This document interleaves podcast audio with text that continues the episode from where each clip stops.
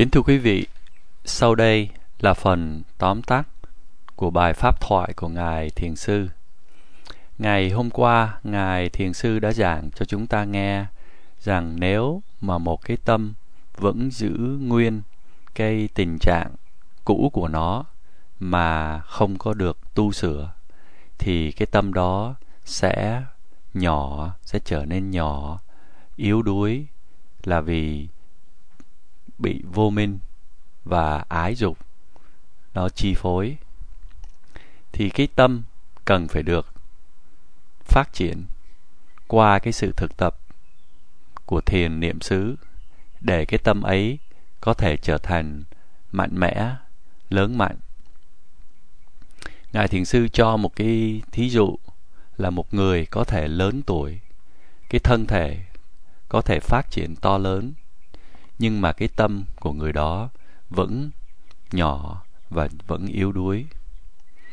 Và vì cái tâm đó yếu, cho nên khi mà nó đụng chạm đến, đụng chạm với những cái tâm sở, những cái tâm bất thiện và những cái tâm thiện, nó đối chọi nhau, thì thường thường cái loại tâm đó nó sẽ thua và cái, những cái tâm bất thiện nó sẽ thắng và nó sẽ chi phối. Thì thường thường thì là cái gì thắng thì nó sẽ thắng, cái gì mạnh thì nó sẽ thắng những cái gì yếu.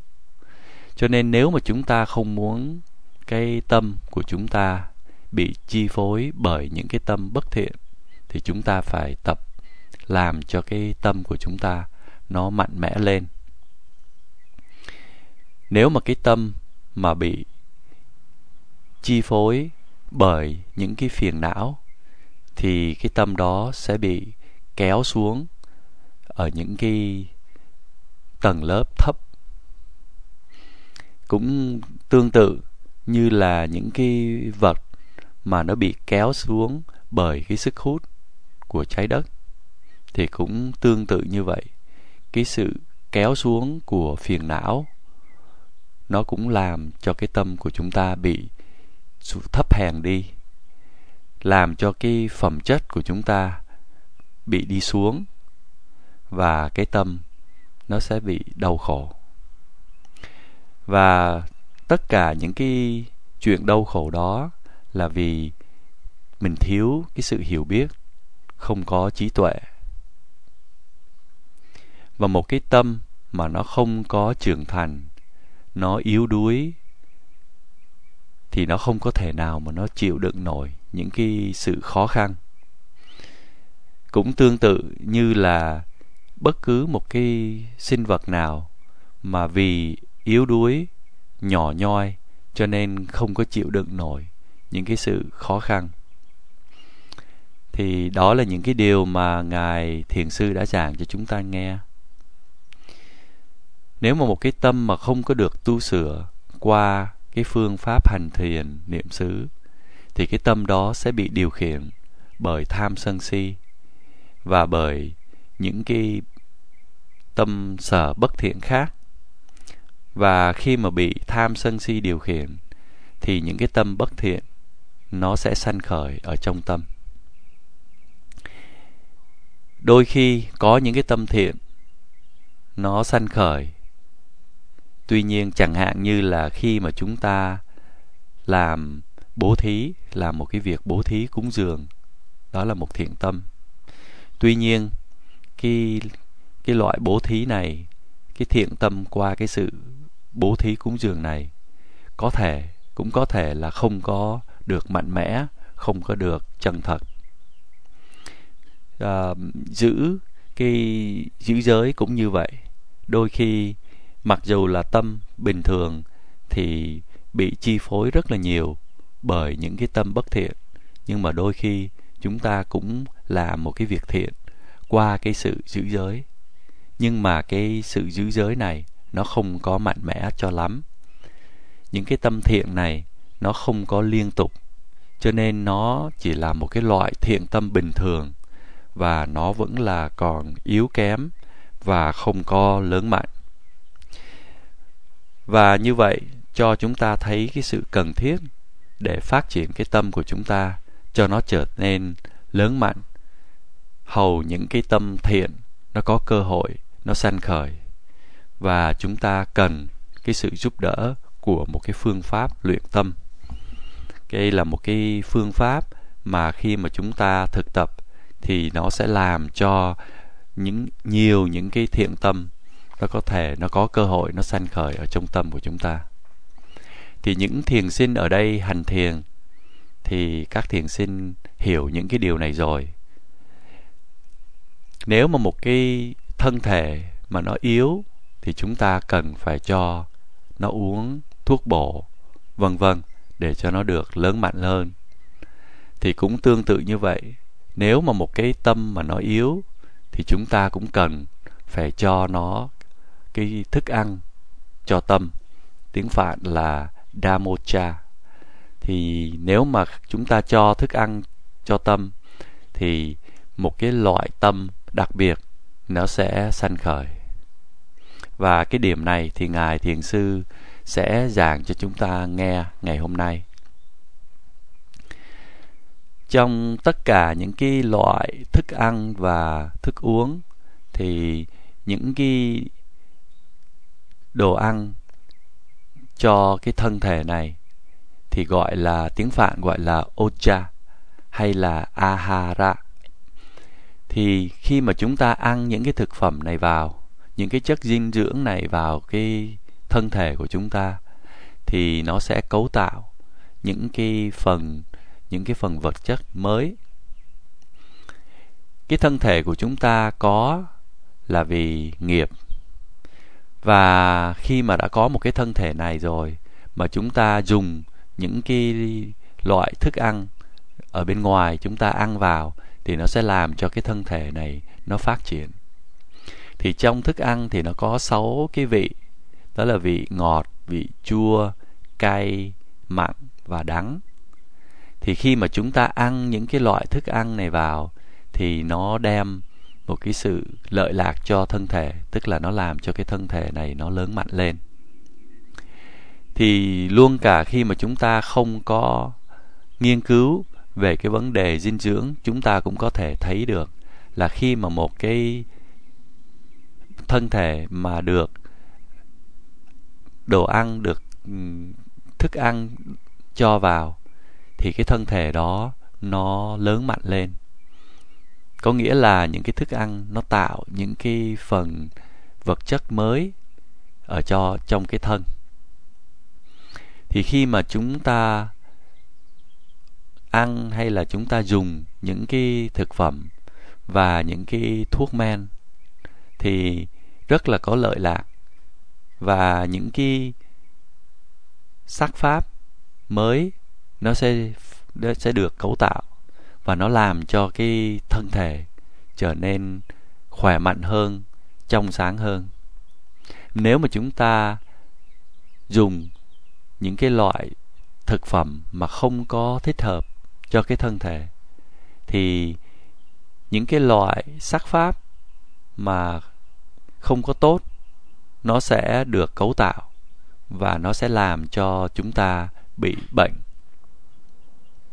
Thì khi mà chúng ta dùng những cái loại thực phẩm hay là những cái loại thuốc men mà thích hợp, chẳng hạn như là những cái người mà sống ở những cái quốc gia tân tiến, phát triển, thì chúng ta thấy là những người này họ thường là họ sống lâu hơn và họ không có hay bị bệnh tật.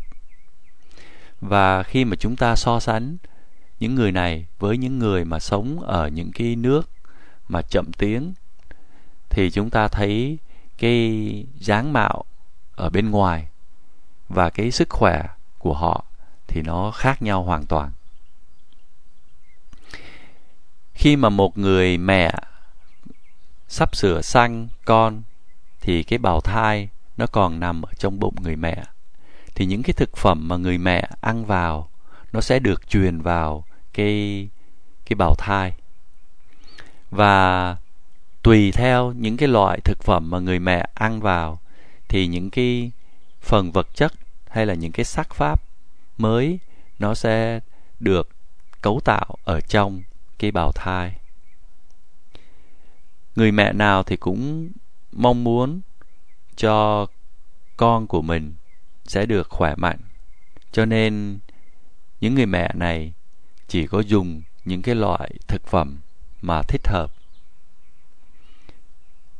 Đó, những người mà ở sống ở những cái quốc gia văn minh thì họ rất là để ý đến những cái vấn đề sức khỏe.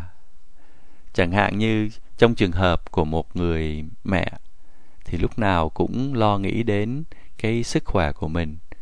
Khi mà có thai thì người mẹ đó sẽ tránh không có làm những cái việc nào mà nặng nhọc, mà có thể ảnh hưởng đến cái cái bào thai đang ở trong bụng của mình. Cũng như là những người mẹ này đến thường xuyên đến thăm các vị bác sĩ để lúc nào cũng giữ gìn sức khỏe cho nó tốt. Những người mẹ muốn là mình không có bị bệnh tật để cho mình có thể mình sanh ra một cái đứa con mà nó khỏe mạnh. Tuy nhiên, khi mà nuôi con thì thường thường cha mẹ chỉ nghĩ đến cái chuyện cho con ăn, cho con có sức khỏe. Rất là ít nghĩ đến cái chuyện mà cho con có được một cái thức ăn tốt cho cái tâm. Đây là một cái loại dinh dưỡng mà nó tốt cho cái đứa cho đứa bé trong suốt một cái cuộc đời của nó. Một uh, bậc cha mẹ thì cũng cần phải để ý là cái tâm của đứa con mình phải được trong sáng phải được trong sạch.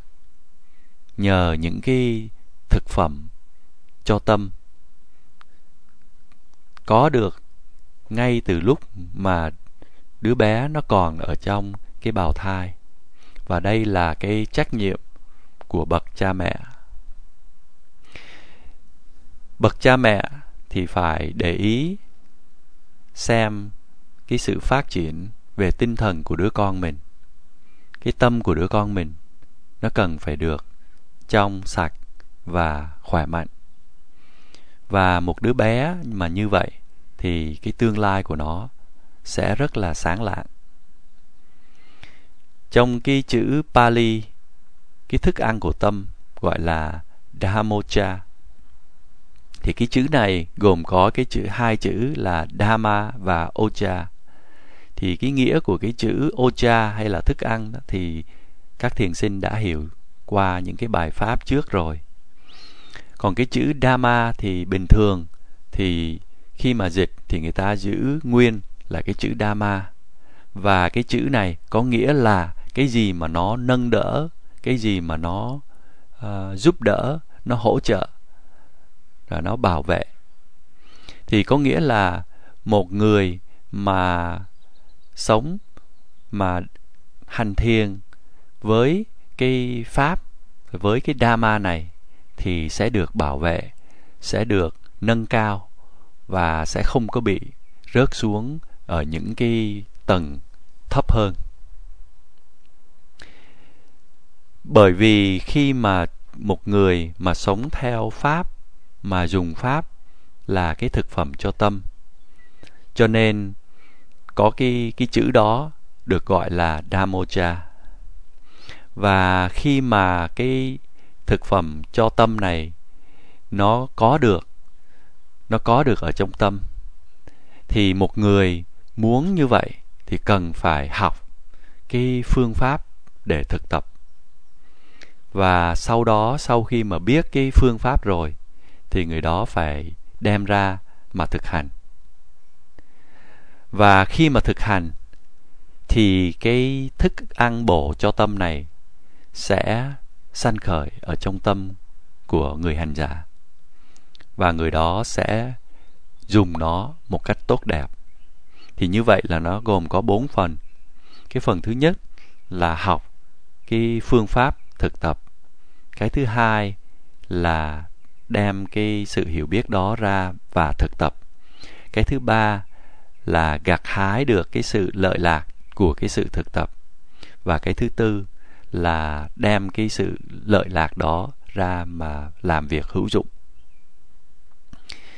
Thì đối với một người đã thực tập, thì cái thức ăn của tâm này nó đã có ở trong tâm của người ấy và cái thức ăn này sẽ được dùng để hỗ trợ cho những đứa con của mình thì ngài thiền sư sư muốn kể cho chúng ta chúng ta nghe một cái câu chuyện là năm 84 ngài có hướng dẫn một cái khóa thiền 3 tháng tại cái tỉnh Barry, Massachusetts thì có một cái cặp vợ chồng nọ cũng đến đó hành thiền. Người mẹ thì hành thiền 3 tháng, còn người cha thì hành thiền một tháng. Người mẹ lúc bấy giờ khoảng 20, 29 tuổi. Và khi mà hành thiền xong thì cô ta rất là hài lòng với lại cái sự hành thiền của mình. Và một năm sau đó thì người cô này và người chồng có đứa một đứa con đầu tiên. Và sau đó thì có thêm hai người con nữa.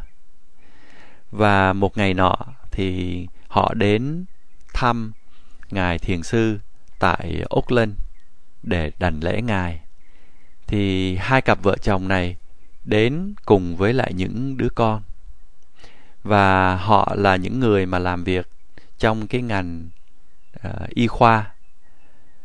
Và ngài thiền sư thấy rằng cái thân thể của họ thì rất là khỏe mạnh và những người con của họ trông cũng rất là khỏe mạnh. Và khi mà ngài thiền sư nhìn những đứa con, nhìn kỹ những cái đứa con này thì ngài thấy mấy đứa bé này nó cũng có cái vẻ đặc biệt. Thì cái người mẹ mới nói rằng những cái đứa bé này nó không có làm bất cứ một cái việc gì mà để cho bà buồn phiền? Và những đứa trẻ này, nó rất là an tịnh. Và luôn cả, nó cũng không có làm phiền những cái người ở chung quanh nó. Và bà nghĩ rằng đó là vì khi mà bà hành thiền, trước trước khi mà bà có những đứa con này thì là bà hành thiền. Và bây giờ và bà có được những cái thức ăn của tâm. Và những cái thức ăn của tâm này bà cũng đã truyền sang được cho những đứa con. Cho nên những đứa bé này nó trở thành những đứa bé tốt. Thì khi mà người mẹ dùng những cái thực phẩm thích nghi những cái thực phẩm tốt à, bà những người mẹ lo cho cái sức khỏe của của mình thì những cái sắc pháp mới được cấu tạo. Và ở trong bà cũng như là ở trong những đứa con của bà đang mang trong bụng. Thì cũng tương tự như vậy. Khi mà một người mẹ mà hành thiền mà có được cái tâm trong sáng, thì sau này những đứa con cũng như vậy. Và bà thương con với tâm từ, tâm bi và nuôi con trong cái thức phẩm, thức ăn cho tâm thì những cái, có được những cái thức ăn của tâm, thì những cái thức ăn của tâm này sẽ được truyền sang những đứa con này từ các bậc cha mẹ. Thì nói tóm lại, thực phẩm thì nó giúp cho thân thể trở nên lớn mạnh. Nó tạo ra những cái phần vật chất cho cái thân thể. Thì cũng tương tự như vậy, thức ăn của tâm cũng sẽ tạo ra những cái những cái phần của tâm mà nó làm cho tâm trở nên trong sạch, sáng suốt. Các bậc cha mẹ cần phải cố gắng sống và không có bị những cái bệnh tật bằng cách là ăn uống, giữ sức khỏe cho nó tốt. Và các bậc cha mẹ cũng cần phải cố gắng làm cho, giữ cho cái tâm của mình. Không có và của các con của mình. Không có bị những cái phiền não, tham sân si, nó chi phối. Khi mà cái tâm của các bậc cha mẹ được trong sạch, trở nên trong sạch, thì sẽ sanh ra những cái đứa con tốt và những đứa con khỏe mạnh. Và khi mà mình làm như vậy, khi mà các bậc cha mẹ làm như vậy, và khi mà nhìn những đứa con khỏe mạnh, tốt của mình, thì các bậc cha mẹ sẽ cảm thấy hài lòng và sự hoan hỷ nó sẽ phát sanh trong tâm của các bậc cha mẹ này. Và nếu mà tất cả các bậc cha mẹ ở trên cái quả đất này mà làm như vậy, thì cái quả đất này sẽ trở nên một cái nơi rất là yên bình. Đây là cái phương pháp mà đức phật dạy để giữ cho có một cái sự thanh bình ở trên thế giới. Thì giờ đã hết, ngài thiền sư sẽ ngừng ở đây và ngài sẽ tiếp tục vào ngày mai. Nam mô bổn sư thích ca mâu ni phật.